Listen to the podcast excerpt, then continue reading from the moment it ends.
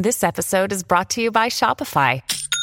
Forget the frustration of picking commerce platforms when you switch your business to Shopify, the global commerce platform that supercharges your selling wherever you sell. With Shopify, you'll harness the same intuitive features, trusted apps, and powerful analytics used by the world's leading brands. Sign up today for your $1 per month trial period at shopify.com slash tech, all lowercase. That's shopify.com slash tech. Big stories, big guests, the big picture. Afternoons with Rob Breckenridge. Weekdays 1230 to 3, 770 CHQR. I'm here today because I believe Facebook's products harm children, stoke division, and weaken our democracy. Okay, so that is um, whistleblower, I guess we're calling her, uh, former Facebook executive Frances Haugen uh, testifying before the U.S. Congress this week about practices at Facebook and kind of, I guess, confirming what a lot of people already believe that Facebook is not just big, but it's bad and that something needs to be done about it. So now that you get somebody on the inside coming out and saying it, well, there you go. Case closed, debate over. QED, Facebook is now declared to be bad. And the question just becomes what are we going to do about it? And you see this, and interestingly, on both the right and the left, maybe for different reasons. But this notion that uh, Facebook, social media is a problem and requires some kind of response or intervention. But maybe we should stop to ask whether all of that is true. Whether this is, as our next guest suggests, more of a panic than anything else. Robby Soave is a senior editor at Reason Magazine, Reason.com, also author of a new book called Tech Panic Why We Shouldn't Fear Facebook and the Future. He joins us on the line here this afternoon. Robby, great to have you with us here. Welcome to the program. Glad to be with you. So, what have you made? Obviously, you wrote the book before you know this. Frances uh, Haugen came forward to, to share her thoughts and insight on what goes on within Facebook. But what, what have you made of what she's had to say, or, or what the reaction has been? I mean, I've been really surprised by how much she's being treated in the media and by senators uh, as some kind of uh, brave, truth-telling hero who I think she's really told us things we already knew, that there are some problems, to be sure, uh, with, with social media use among some teenagers. Um, I, I take that very seriously, and we can talk about potential solutions to that. But you know, the problems are not really as stark as everyone's making them out to be. You heard multiple times uh, the senators saying, uh, the media saying, well, this is like, this is like a big tobacco moment.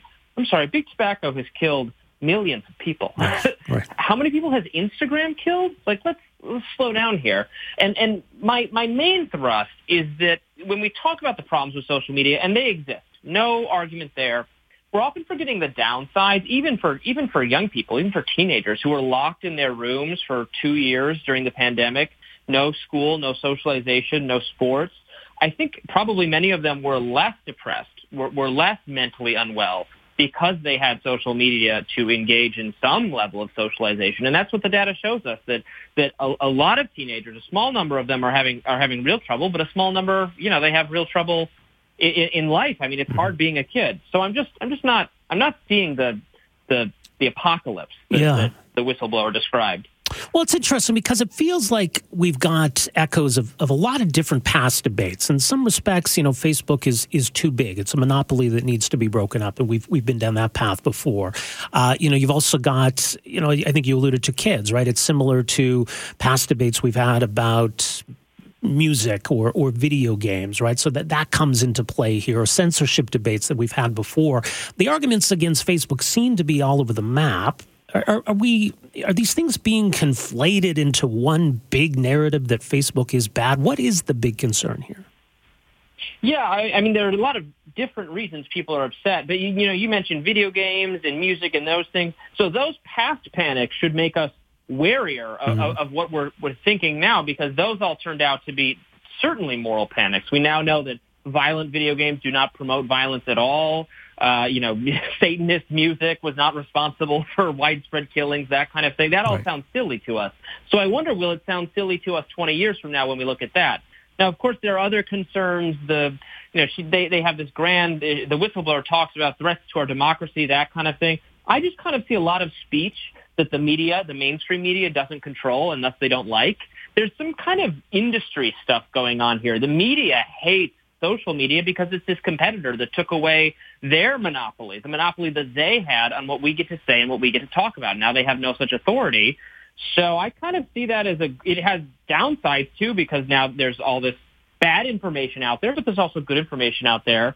I think uh, I think they're mad that you know they lost their edge, and by they I mean you know newspapers, mm-hmm. television. Remember when television was going to was going to ruin everything? Right. Probably television it continues to have a negative impact in terms of our elections. If you look at cable news, M- more so to my mind than Facebook, but everybody blames Facebook.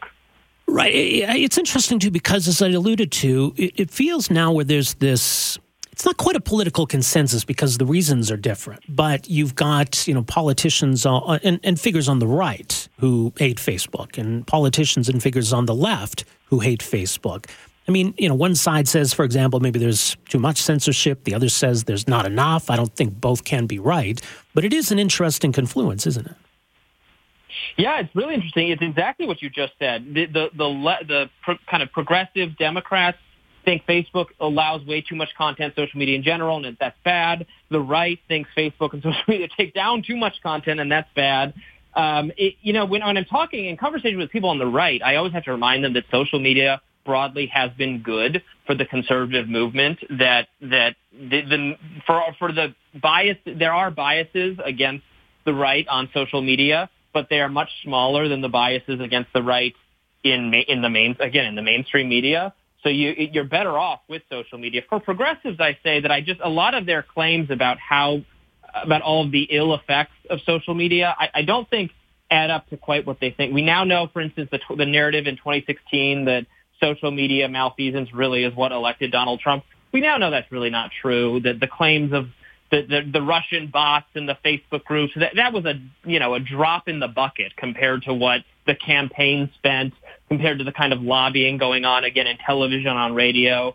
So it's just not it's not this again it's not as terrifying as as as the media I think are the real yeah. bad guys in a lot of these stories made it out to be. Well, when it comes to polarization or or political tribalism, you know, that exists in, in politics or in society today. And, and certainly Facebook is good at giving people what they want. And if you're interested in something, you're going to see a lot more of that on Facebook. And so there's that argument that you know, it's it's making money off of pulling people in in that sense and, and pushing people deeper and deeper into these boxes. Is is that I mean, first of all, is that unique to to Facebook or even to social media?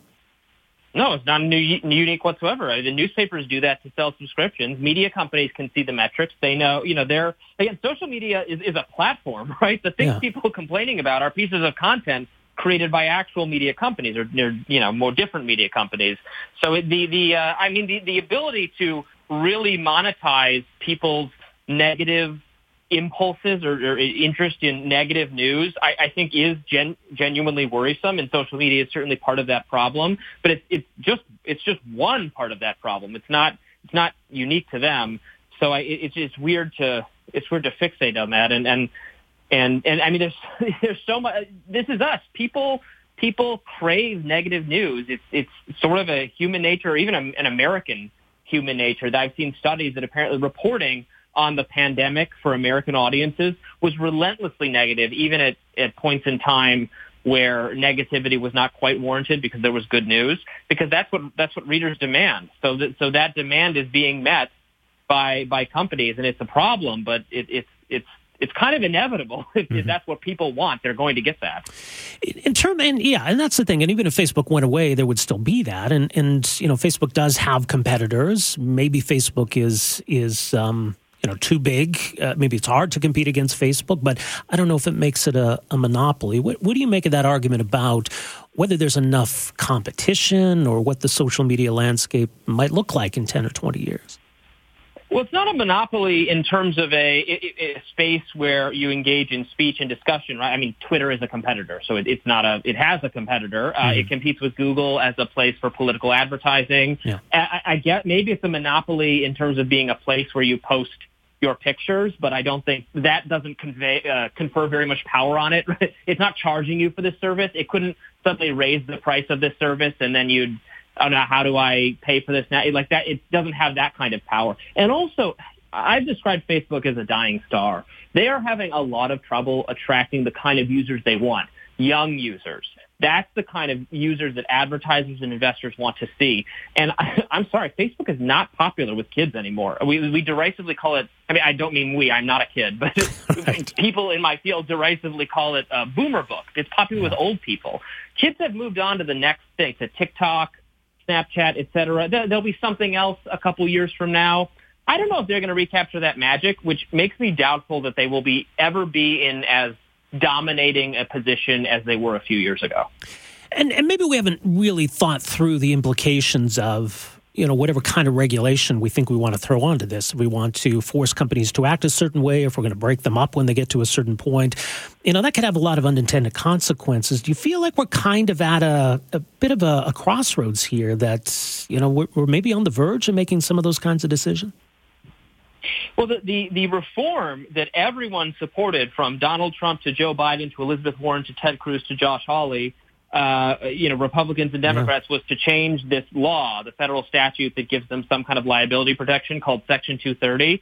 I think this is the very worst solution anyone could have ever come up with because the immediate consequence of, of changing Section 230 would to be ma- would be to make it very difficult for anyone, for you, for me, for anyone to post online because the platform if the platforms could be sued because of your post, they're not right. going to let you post, or they're going to have to review it, or maybe they'll only let people with blue check marks post, or maybe something else. But it would be the internet is this kind of wild, free place where where you get where generally you can it's unmoderated or it's moderated after the after the fact which this is what everybody's accustomed to. And though it has some problems, I don't think we want it to be the way where there's suddenly, you know, there's suddenly padlocks on social media sites and you can't, you can't post anything.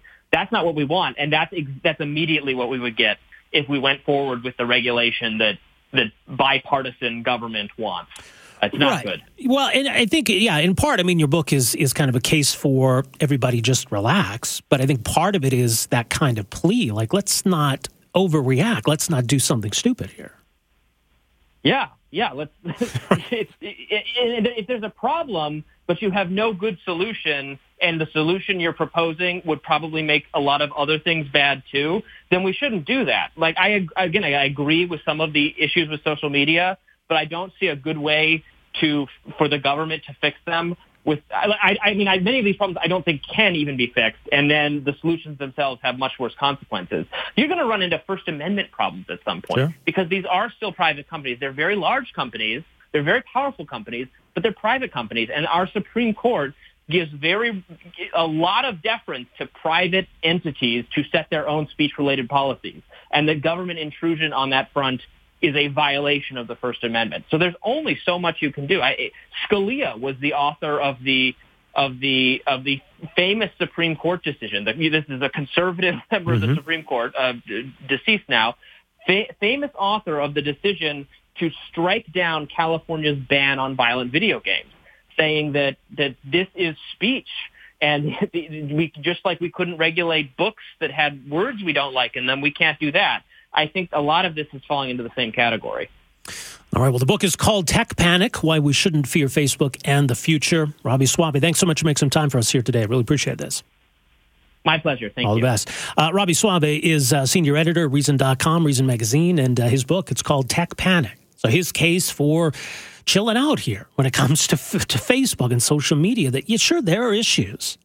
And he's not denying that those issues exist, but maybe everybody needs to take a deep breath. All right. So I, I, think, in terms of what you're seeing out there, that's maybe a contrarian position. I think Robby makes some interesting points, though.